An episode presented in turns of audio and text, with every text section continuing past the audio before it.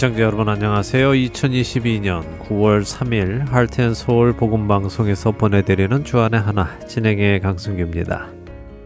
지난 한 주도 잃어버린 나의 생명을 찾아주신 하나님께 감사와 찬송을 드린 여러분 되셨으리라 믿습니다.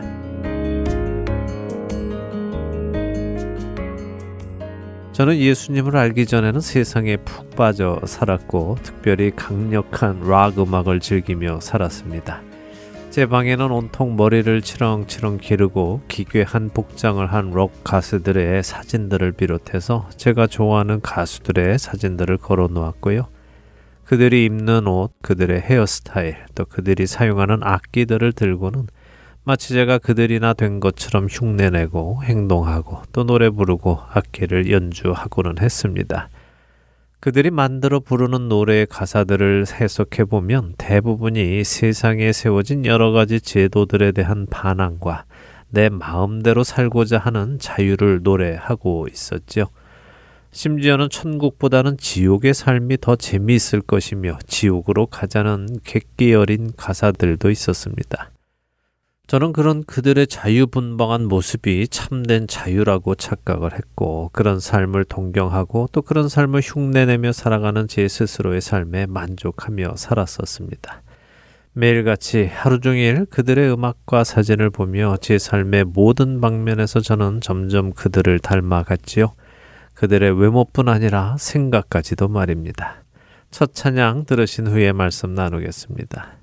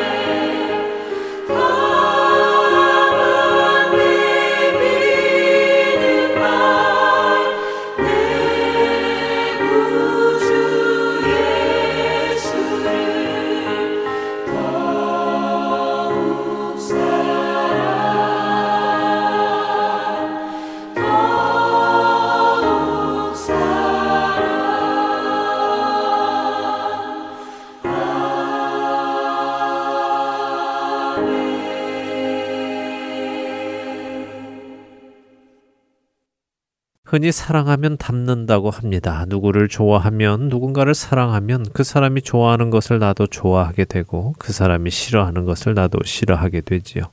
그렇게 사랑하며 살다 보면 외모도 닮아가고 또 식성도 닮아가고 생각하는 것과 행동하는 것까지도 닮아가기도 합니다.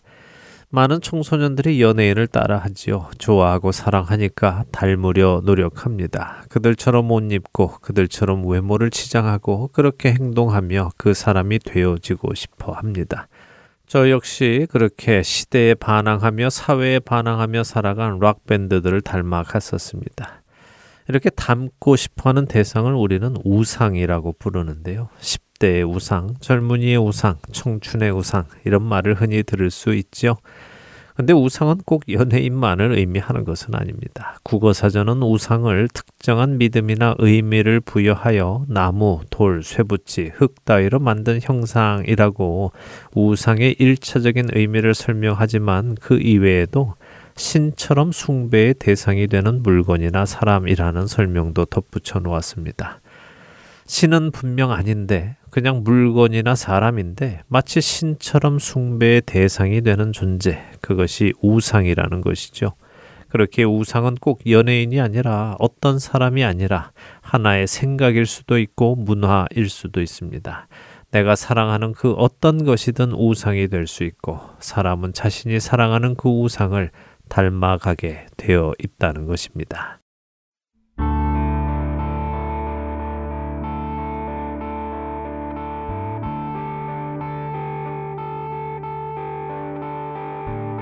세상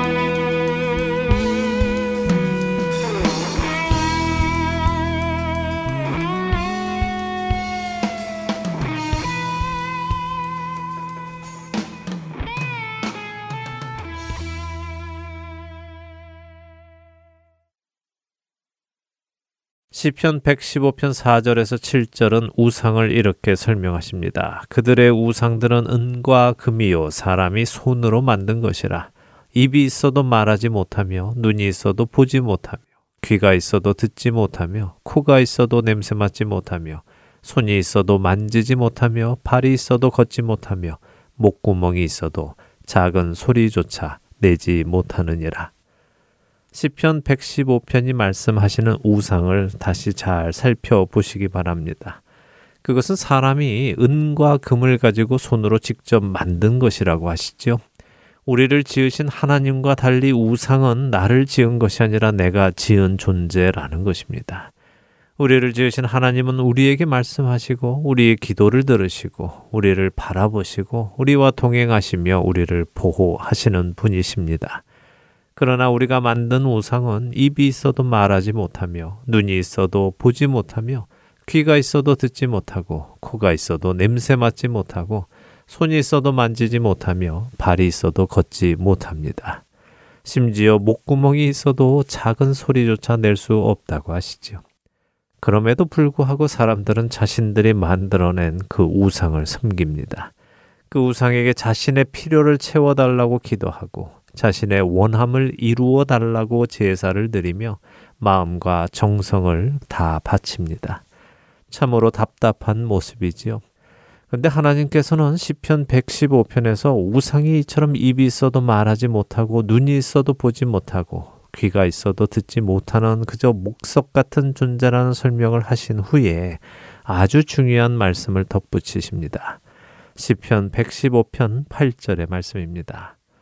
우상들을 만드는 자들과 그것을 의지하는 자들이 다 그와 같으리로다.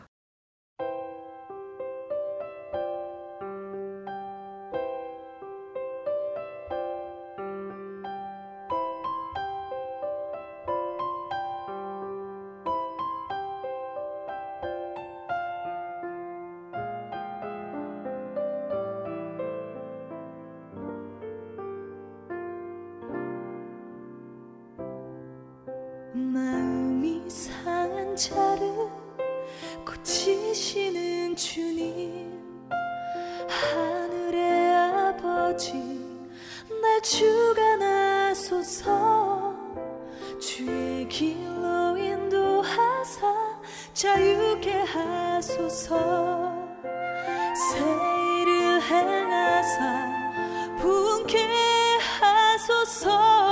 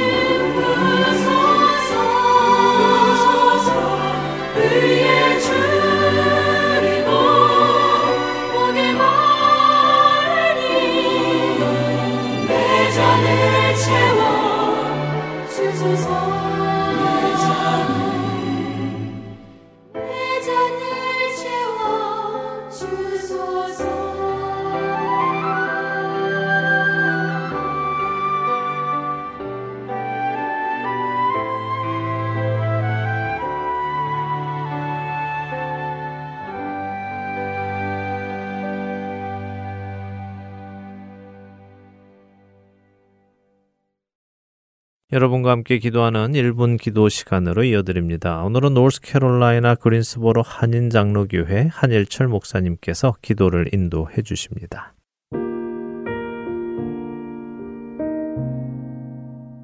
하텐 서울 복음 방송 1분 기도 시간입니다. 저는 노스캐롤라이나 그린스보로 지역에서 그린스보로 한인 장로교회를 섬기고 있는 한일철 목사입니다. 오늘은 피조 세계의 철새의 비행을 배움으로 우리가 가는 먼 길을 지혜롭게 살아가기 위해 기도하였으면 합니다. 잠언서에 보면 개미에게서 배우라고 하셨고 욥기서에 보면 매와 독수리 등 새 이야기를 하시면서 그들의 지혜를 알고 있느냐고 하나님은 말씀하셨습니다. 하나님이 그들을 지혜롭게 창조하셨기에 그들을 통해 배우라는 말씀이지요.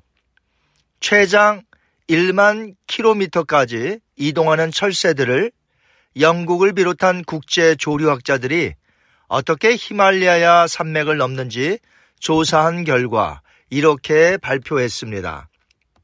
줄 기러기는 네팔 등 인도 북부 지역에서 장거리 비행을 위해 에너지를 비축하고 비행 연습을 한 뒤에 적절한 기류가 나타나면 이 기류를 타고 히말라야 산맥을 넘는다고 합니다. 중요한 것은 무조건 높이 나는 것이 아니라 산등성이에 가까이 붙어 맞바람을 피하고 상승 기류를 통해 추가 양력을 얻고 산소 농도가 높은 저지대를 지나며 산소를 공급받은 뒤 고지대를 넘는 방식이었다고 합니다. 즉 산등성이를 따라 롤러코스터를 타듯 고도를 바꿔가며 이동한다는 것이죠. 줄기러기는 최장 1만 킬로미터 달하는 거리를 2개월에 걸쳐 이동하는데 정작 히말라야 산맥을 넘을 때 걸리는 시간은 8시간 정도라고 합니다. 줄기러기들은 함께 무리를 지어 이 일을 하고 있는 것입니다. 우리의 인생도 마치 롤러코스터를 타듯 인생의 변화무쌍할 때가 많습니다. 보통 그럴 때에 힘들어하고 지쳐 쓰러지기 쉽습니다. 그러나 철새인 줄 기러기들처럼 평상시 말씀과 기도로 영적으로 무장하여 성령이 역사하실 때에 자신을 맡겨드려 살아가야 승리할 수 있습니다. 성령과 함께하면 앞에 아무리 어려움이 많아 마치 롤러코스터를 타듯 힘겨워도 너끈히 승리할 수 있습니다.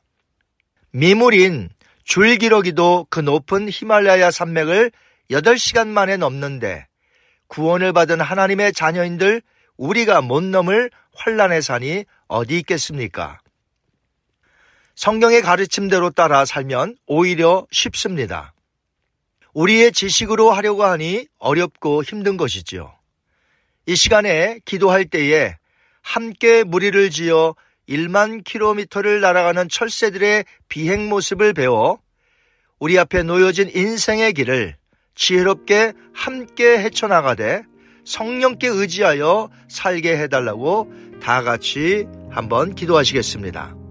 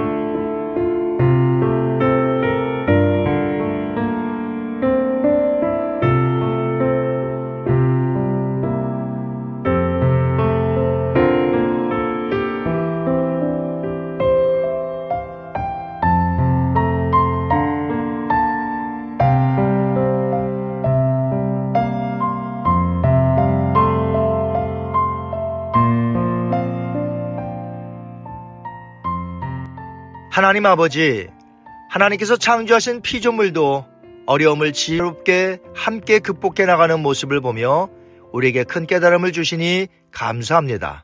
높은 산, 강한 바람, 그리고 천적이 앞에 있음에도 불구하고 번성적으로 날아가야 하는 그들이 지혜롭게 역경을 뚫고 날아가듯이 우리에게도 지혜와 명철을 주시어 함께 주어진 삶을 살아가게 하옵소서 천성을 향해 갈 때에 아무리 어려움이 우리 앞에 있다 할지라도 믿음의 날개를 펴고 역경을 뛰어넘어 이 땅에서 사명 감당하며 승리하는 자들로 살게 하옵소서 감사드려오며 예수님의 이름으로 기도하옵나이다. 아멘.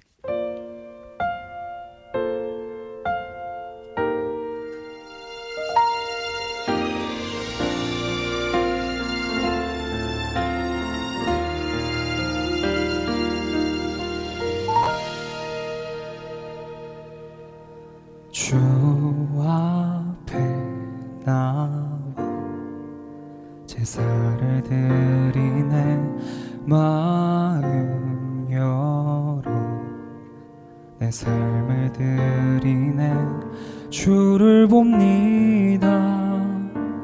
끝없는 사랑 나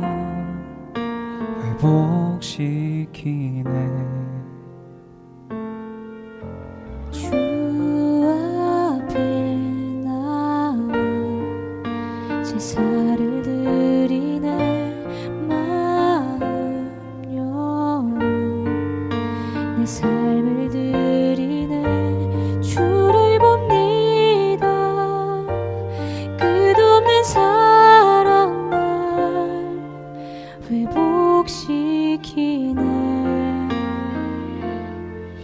이제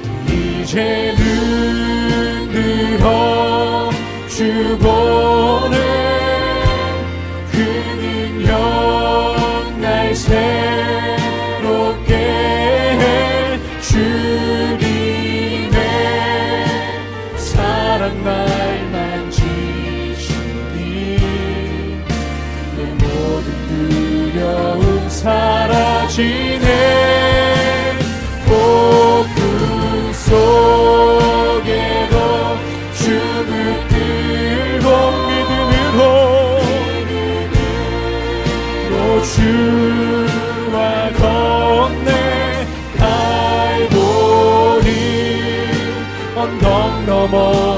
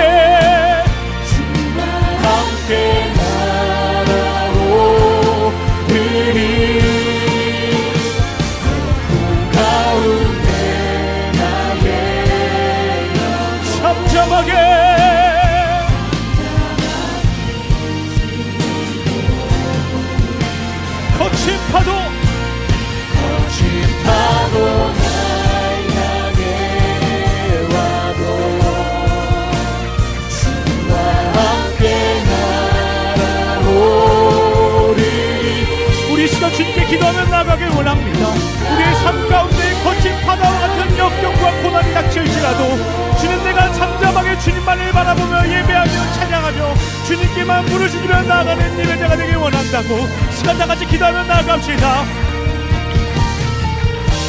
살아계신 주님 그 어떤 거친 풍랑과 같은 파도가 내 삶을 들이닥칠지라도 내삶 안에 거하시는 주님을 바라보며 잠잠하게 주님을 바라보며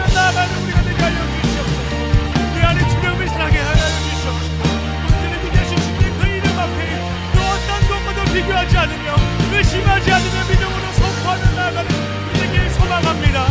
거친 파도! 파도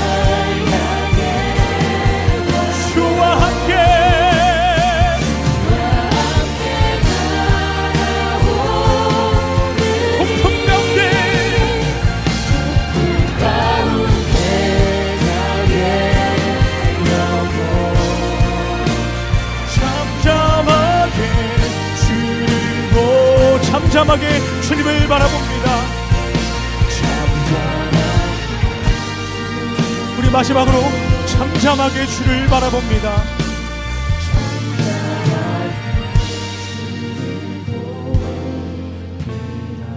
아멘. 할렐루야. 주님께 모든 감사함을 박수 올려드리며 나아갑시다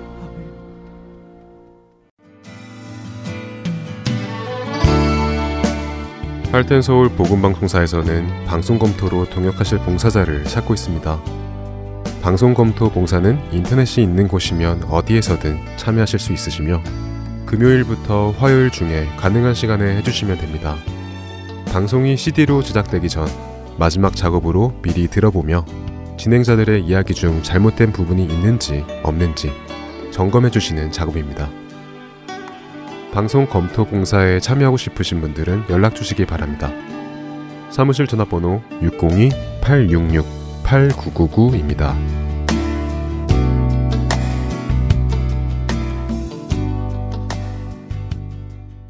할텐 서울 복음 방송은 인터넷 www.hartenseoul.org를 통해 매주 토요일 4시간의 한국어와 2시간의 영어, 1시간의 일본어로 복음을 전하는 선교 회입니다.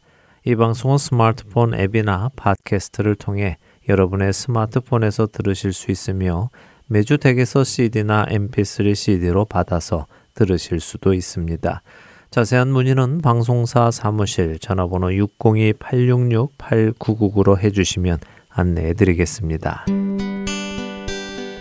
기쁜 소식 사랑으로 땅끝까지 전하는 아랜소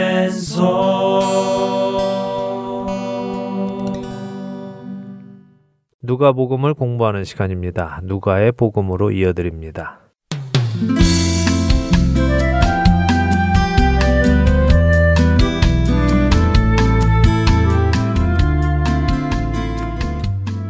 애청자 여러분 안녕하세요. 누가복음을 한 절 한 절 읽어나가며 예수님을 배워나가는 시간입니다. 누가복음 진행의 함혜진입니다. 네, 여러분 안녕하세요. 강승규입니다. 지난 시간에는 누가복음 18장 15절부터 27절을 살펴보았습니다. 예수님께서 계속해서 구원에 이르는 믿음은 어떤 믿음인가 하는 것을 제자들에게 말씀해주고 계시는 것을 볼 수 있었지요. 네. 어린아이와 같은 믿음이 있어야 하는 것을 보았고 또 당시 유대인들이 가지고 있던 구원관 곧 유대인이고 하고 율법을 잘 지키고 부와 명예를 가진 것이 곧 하나님의 축복이기에 이런 것을 갖춘 사람은 구원의 1순위에 있다고 유대인들은 생각했는데 그것이 아님을 부자 청년 관리의 이야기에서 보기 시작했습니다. 네. 오늘 부자 청년 관리의 이야기를 계속해서 하신다고 하셨어요. 네, 설명하신 대로입니다. 유대인들의 가치관에서 이 청년 관리는 하나님의 축복을 받은 사람이었고, 그래서 구원받을 만한 가장 완전한 조건을 가지고 있는 사람으로 여겨졌 습니다. 네. 더군다나 지난 시간에 보니 이 청년 관리는 예수님을 선한 선생님이여라고 부르면서 하나님께만 쓸 수 있는 단어인 아카토스라는 단어를 사용했습니다. 다시 말하면 이 청년 관리는 예수님을 하나님과 같은 분으로까지 인정하고 있다는 것도 알 수 있죠. 하지만 이 모든 것은 모두 외형적인 것에 불과합니다. 그 사람의 마음의 중심에는 무엇이 있는가?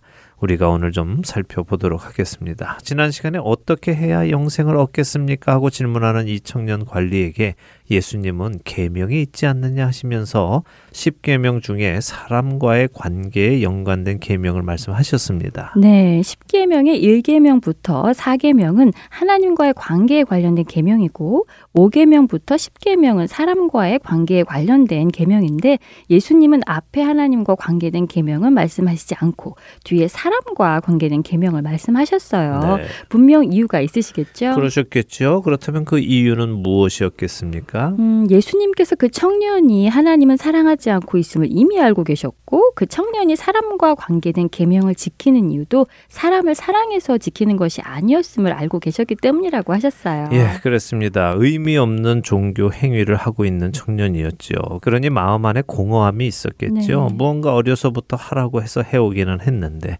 정말 이것이 구원일까 하는 의구심이 들었을 것입니다. 왜냐하면 믿음이란 하나님과 관계 속에서 동행하는 구원의 여정인데 하나님과 관계가 없고 또 동행하는 것이 없으니 그렇게 느껴질 수밖에 없죠. 이런 그의 본질적인 문제를 깨닫게 해주시기 위해서 예수님은 그에게 먼저 사람과 관계된 계명을 말씀하셨습니다. 그랬더니 그 청년 관리가 아, 이런 것은 제가 어려서부터 지켰습니다 하고 대답을 하지요. 네. 그러자 예수님께서 본질의 문제를 말씀하시는데 그 본질의 문제를 직접적으로 네가 하나님을 사랑하느냐? 하나님 외에 다른 신을 내 앞에 두느냐? 다른 어떤 우상을 섬기느냐 하고 물으시는 것이 아니라 다른 방법으로 물으십니다. 자, 22절을 한번 보세요. 어떻게 말씀하고 계십니까? 네, 누가복음 18장 22절 보니까 예수님께서 내게 아직도 한 가지 부족한 것이 있으니 내게 있는 것을 다 팔아 가난한 자들에게 나눠 주라. 이렇게 말씀하시네요. 네. 결국 그 청년 관리에게는 자신이 가지고 있는 모든 소유, 그러니까 재산이 하나님의 자리에 있는 것임을 예수님께서 지적해 주신 것이군요. 그렇죠. 또한 동시에 우리가 지난 시간에 도 나눈 것처럼 사람과 관련된 계명들을 따져 보면 다른 사람들에게 유익한 계명이 아니라 다른 사람들에게 해 끼치지 말고 살아라 하시는 말씀이었죠. 네. 하나님의 계명의 본질은 마음과 뜻과 힘을 다해 하나님을 사랑하고 이웃을 자기 몸처럼 사랑하는 것인데 그렇게 사랑해야 할 이웃에게 피해 안 주는 정도로 살면서 사랑하라는 계명을 지키고 있다고 착각해서는 안 되는 것이죠. 이웃을 내 몸같이 사랑하라는 계명을 내가 정말로 지키고 있다면 내게 있는 그것들을 너는 너를 위해서 사용할 수 있듯이 내 몸과 같은 이웃을 위해서도 써보아라라고 예수님께서 지금 그 청년에게 도전하시는 네. 것입니다. 그랬더니 그의 반응이 어떻습니까? 23절이지요. 그 사람이 큰 부자이므로 이 말씀을 듣고 심히 근심했다고 하세요. 네. 심히 근심했다면 영생은 받고 싶 고 그런데 그 영생을 받으려면 예수님 말씀을 따라야 할 텐데 자신의 그 큰 재산을 다 팔아 다른 이들에게 주기는 아깝고 도대체 어떻게 해야 할지를 알 수 없어 걱정하는 것이겠죠. 네. 자, 이 청년 관리가 그렇게 근심하는 이유는 무엇이겠습니까? 그는 자신의 재산을 하나님의 자리에 앉혀 놓고 있기 때문입니다. 하나님보다 재산이 더 중요하기에 하나님의 말씀에 순종하지 못하는 것이죠. 더 나아가서 사실 그는 그 재산을 자신의 목숨보다 더 귀하게 생각하고 있는 것입니다. 만일 그가 자신의 목숨을 더 귀하게 생각했다면 그는 덜 귀한 것을 버리고 더 귀한 것을 선택하겠지요. 그렇네요. 자기 목숨보다 덜 귀하다면 재산을 포기했을 텐데 고민하는 것을 보니 그가 자기 재산을 자기 목숨보다도 더 귀하게 생각하고 있는 것이네요. 네, 예수님께서 청년 관리에게 하신 이 말씀을 오해해서는 안 되는 것이 하나 있습니다. 그것은 영생을 얻기 위해서는 자신의 모든 재산을 팔아 가난한 자에게 나누어 주고 자신은 예수님을 따라야 한다는 오해입니다. 이 말씀은 예수님께서 이 부자 청년 관리라는 특정한 한 인물에게 하신 말씀이지 모든 사람에게 하시는 보편 타당한 말씀은 아닙니다. 네. 그렇게 오해해서는 안 됩니다. 또 동시에 제가 이렇게 해드린 말씀을 들으시고 아, 음. 내 재산을 다 팔아 나누어 주지 않아도 되는구나 하고 음. 안심하는 분들도 또 계실지 네. 모르겠는데요. 사실 우리 모두에게는 자신이 버려야 하는 그 무엇이 있습니다. 이 청년 관리에게는 자신의 재산이 자신의 우상이었습니다. 그는 그것을 섬기고 있었지요. 그래서 그것을 버려야만 했습니다. 우리 각자의 마음 속에도 분명한 우상들이 있습니다. 그것이 꼭 재산이 아닐 수 있지요. 명예가 우상인 사람도 있고요. 아내나 자녀가 우상인 사람도 네. 있습니다. 또 운동이나 취미가 우상인 사람도 있고 음식이 우상인 사람도 음, 있습니다. 네.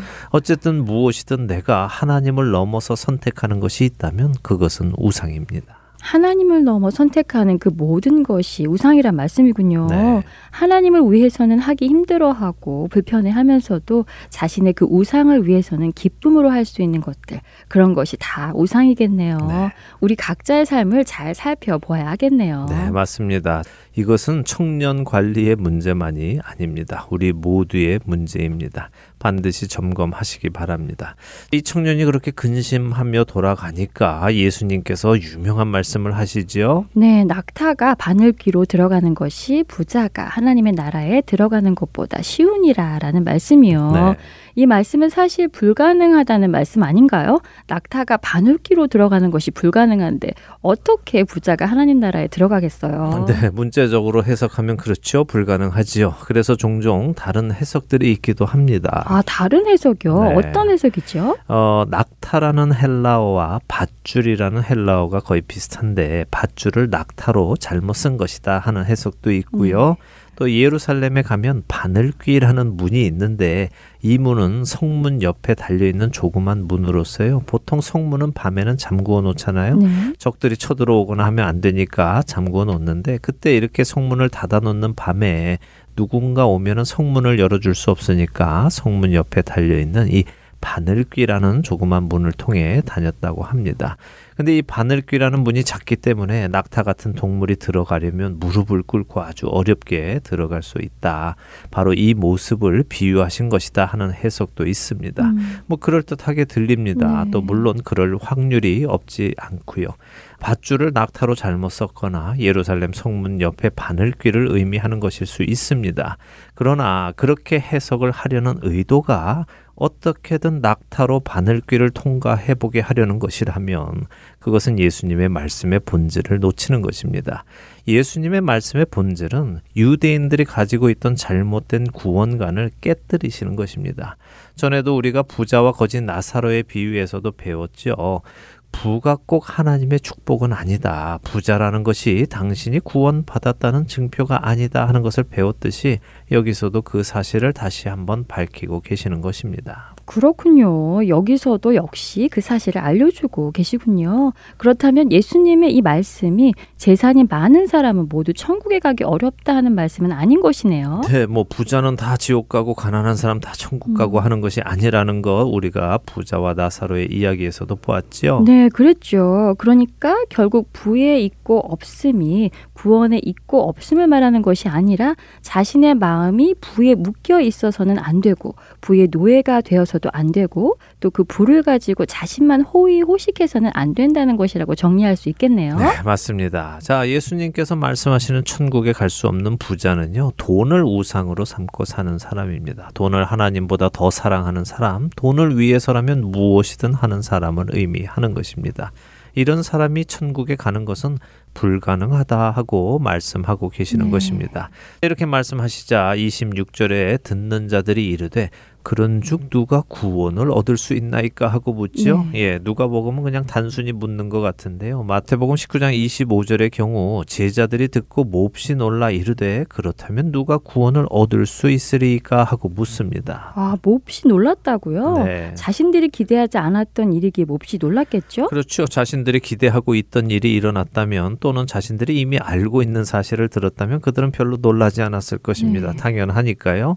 근데 그들은 몹시 놀랐습니다. 마가복음 10장 26절은 제자들이 매우 놀랐다 이렇게 하시죠. 왜 이들은 이렇게 몹시 매우 놀랐을까요? 자신들이 볼 때 그 부자 청년 관리는 하나님의 나라에 음. 들어갈 최고의 조건을 가지고 있는데 들어갈 수 없다고 하시니 놀랄 수밖에 없죠. 그러니 제자들이 묻는 것입니다. 아니 예수님 이 부자 청년이 하나님 나라에 못 들어간다고요? 아니 이 청년은 아브라함의 자손으로 어려서부터 율법을 지켜왔고 유대인의 지도자이며 부자까지 되었는데 이 청년이 하나님 나라에 들어가지 못한다니요. 이 청년이 못 들어가면 도대체 누가 간다는 말씀입니까? 하고 묻는 것입니다. 자, 그때 예수님의 대답이 무엇입니까? 누가복음 18장 27절이죠. 한번 읽어 주세요. 네. 이르시되 무릇 사람이 할 수 없는 것을 하나님은 하실 수 있느니라. 네. 그럼 도대체 누가 하나님의 나라에 들어갈 수 있느냐는 제자들의 질문에 예수님은 사람은 할 수 없는 일이지만 하나님은 하실 수 있다고 말씀하시는군요. 네, 구원은 하나님의 전적인 은혜입니다. 자신의 행위로 되는 것이 아니죠. 이 청년의 이야기 다시 잘 생각해 보시기 바랍니다. 오늘을 사는 우리들 중에요, 이 청년과 다르지 않은 사람들이 많이 있습니다. 우리 각자가 생각해 보아야 합니다. 네. 태생이 좋았고 율법을 지켜왔으며 성공했습니다. 지도자도 됐습니다. 더군다나 예수님을 하나님으로까지 생각할 만한 믿음도 이 친구에게 있었습니다. 그러나 그의 마음 중심에는 하나님이 계시지 않았습니다. 그의 마음 중심에는 자신의 우상이 있었습니다. 그것을 버려야 한다는 예수님의 말씀에 그는 근심합니다. 버리지 못하지요. 그리고 다시 자신의 자리로 돌아갑니다. 우리들 중에도 좋은 믿음의 가정에서 태어나서 어려서부터 교회 생활을 자연스레 습득하여 많은 종교 행위를 하며 자란 사람들이 있습니다. 공부도 잘하고 일도 잘 풀려서 사회적으로 성공도 하고 돈도 부족하지 않을 만큼 많이 벌어서 부유합니다. 더 나아가서 예수님이 하나님이심도 믿지요. 모든 사람들의 부러움을 사는 성도의 모습 아닙니까? 네. 이런 성도가 여러분 교회에 있다고 생각해 보세요. 교인들은 그 성도를 뭐라고 평가하겠습니까? 자연스레 하나님의 축복 많이 받은 분이라고 말하며 부러워하겠죠. 네, 우리도 겉모습만 보고 그렇게 판단할 수 있습니다.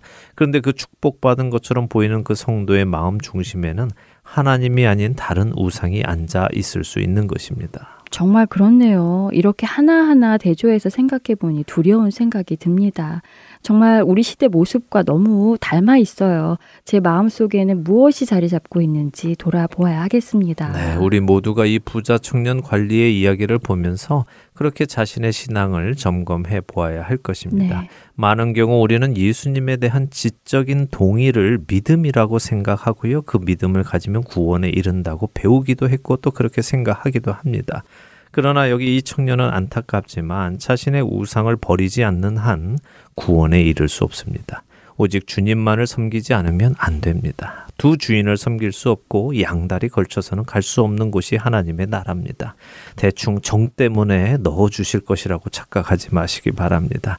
자, 이 부자 청년이 이렇게 떠나갑니다. 그러자 베드로가 또 한마디 하는데요. 누가복음 18장 28절에서 30절 읽고 이야기 나누지요. 네, 누가복음 18장 28절부터 30절입니다. 베드로가 여짜오되 보옵소서 우리가 우리의 것을 다 버리고 주를 따랐나이다. 이르시되 내가 진실로 너희에게 이르노니 하나님의 나라를 위하여 집이나 아내나 형제나 부모나 자녀를 버린 자는 현세에 여러 배를 받고 내세에 영생을 받지 못할 자가 없느니라 하시니라. 네. 베드로가 그 청년이 떠나는 것을 보고는 예수님께서 부자가 천국에 갈 수 없다고 말씀해 주시니까 예수님께 말합니다. 주님, 보세요. 우리는 저 청년 관리처럼 자기 음. 것을 버리지 못해서 근심하며 예수님 떠나가지 음. 않았습니다. 네. 저희는 이미 모든 거다 버렸습니다. 하고 말하죠. 네. 사실 이 같은 장면을 마태복음 19장 27절은요. 베드로가 우리는 모든 것을 버리고 주님 따랐습니다라고 말하고 끝나는 것이 아니라 사실은 질문을 하는 것이죠. 주님, 우리 다 버리고 주님 따릅니다. 저 청년 천국에 못 간다면서요. 우리는 어떻습니까? 음. 우리는 무엇을 얻습니까? 하고 묻는 네. 것입니다. 거기에 대해 예수님이 말씀하십니다.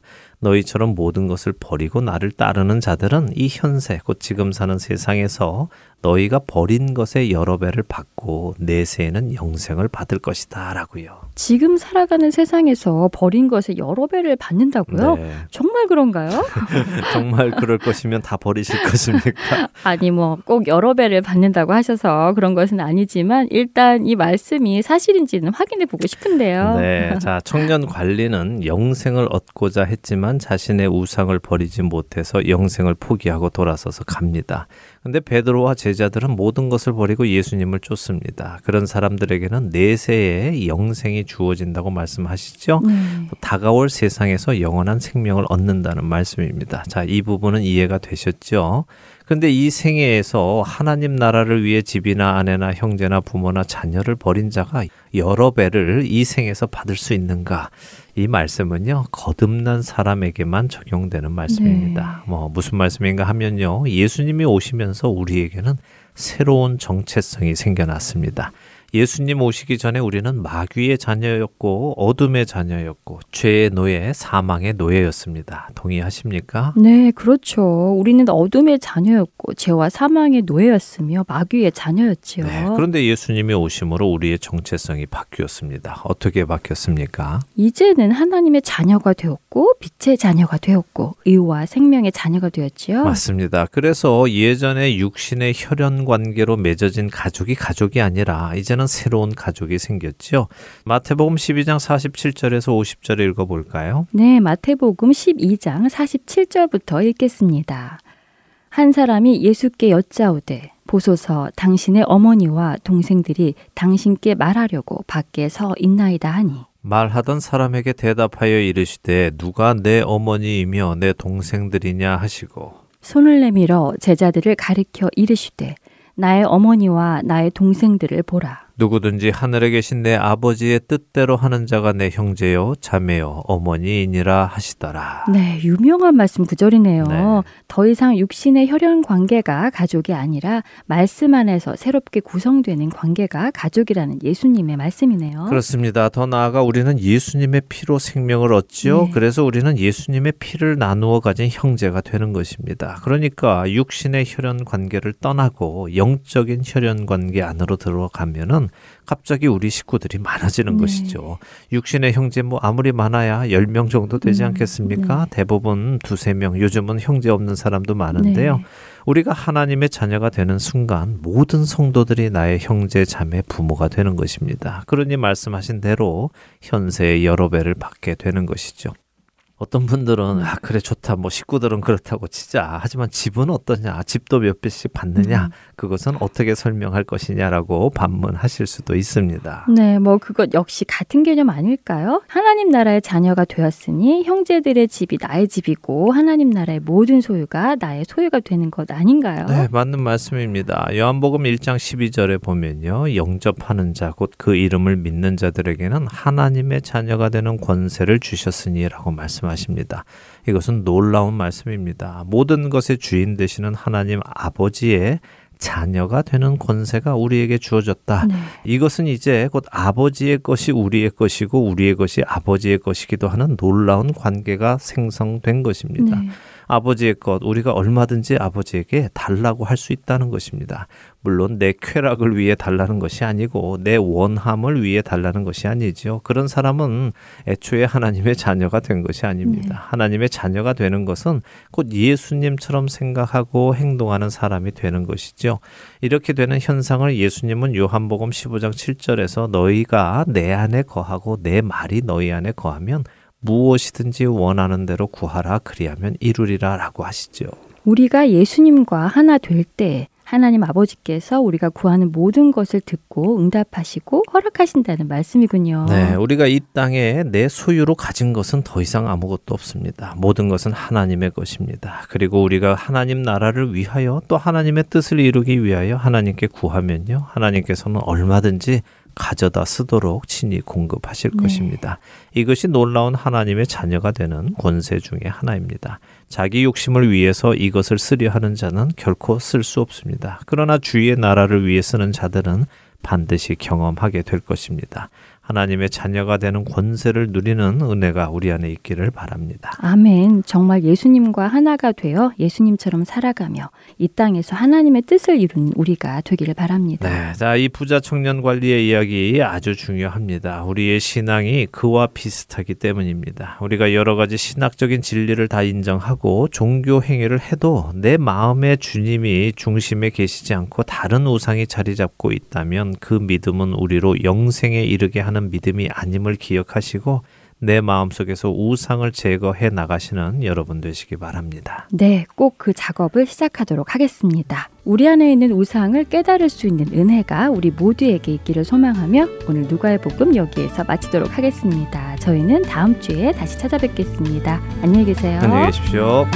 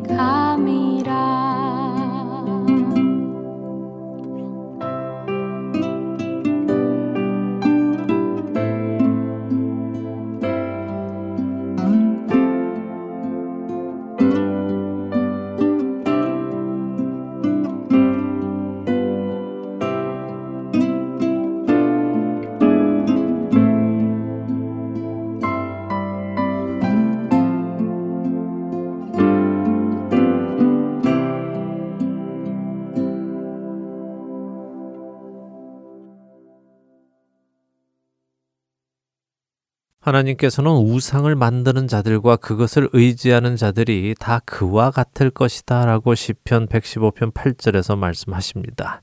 그와 같을 것이다 라는 말씀은 무슨 말씀입니까? 다시 한번 시편 115편 4절에서 8절의 말씀을 읽어 보겠습니다. 그들의 우상들은 은과 금이요 사람이 손으로 만든 것이라 입이 있어도 말하지 못하며 눈이 있어도 보지 못하며 귀가 있어도 듣지 못하며 코가 있어도 냄새 맡지 못하며 손이 있어도 만지지 못하며 발이 있어도 걷지 못하며 목구멍이 있어도 작은 소리조차 내지 못하느니라 우상들을 만드는 자들과 그것을 의지하는 자들이 다 그와 같으리로다.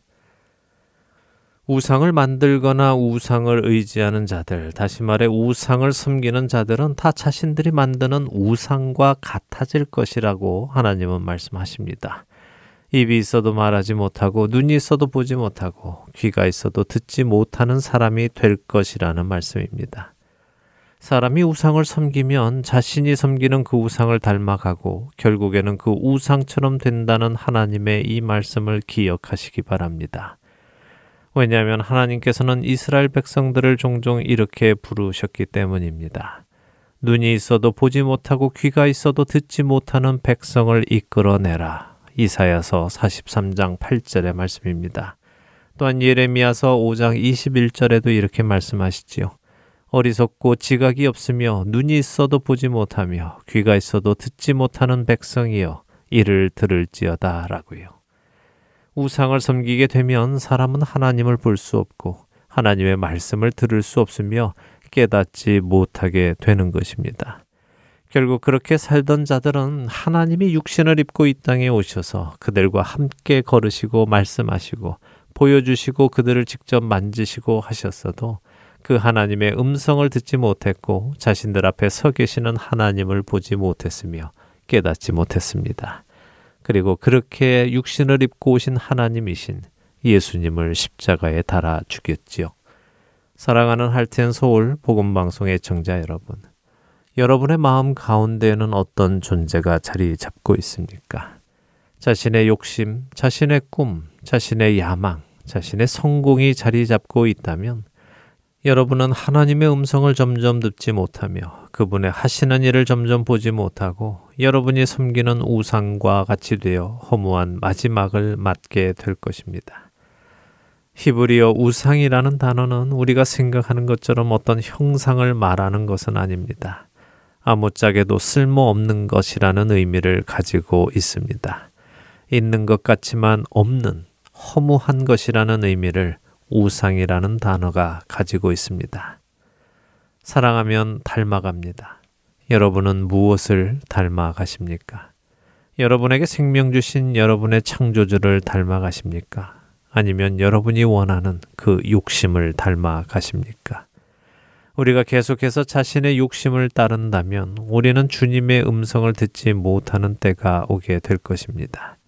그때는 아무리 하나님께서 우리에게 말씀하셔도 우리의 귀는 그분의 음성을 향해 열리지 않을 것입니다.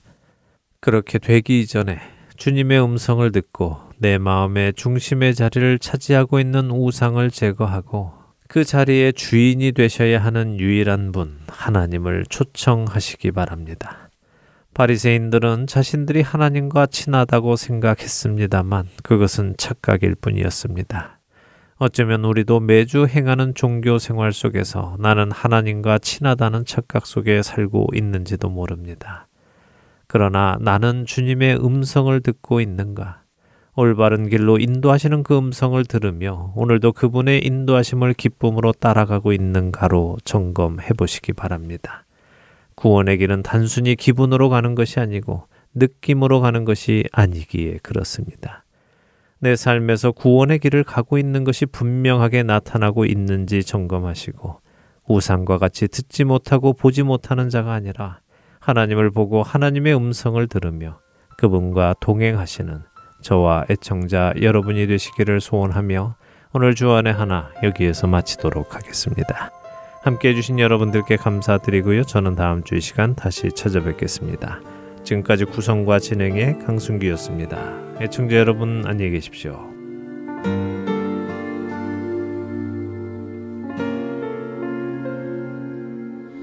나의 모습 나의 소유 주님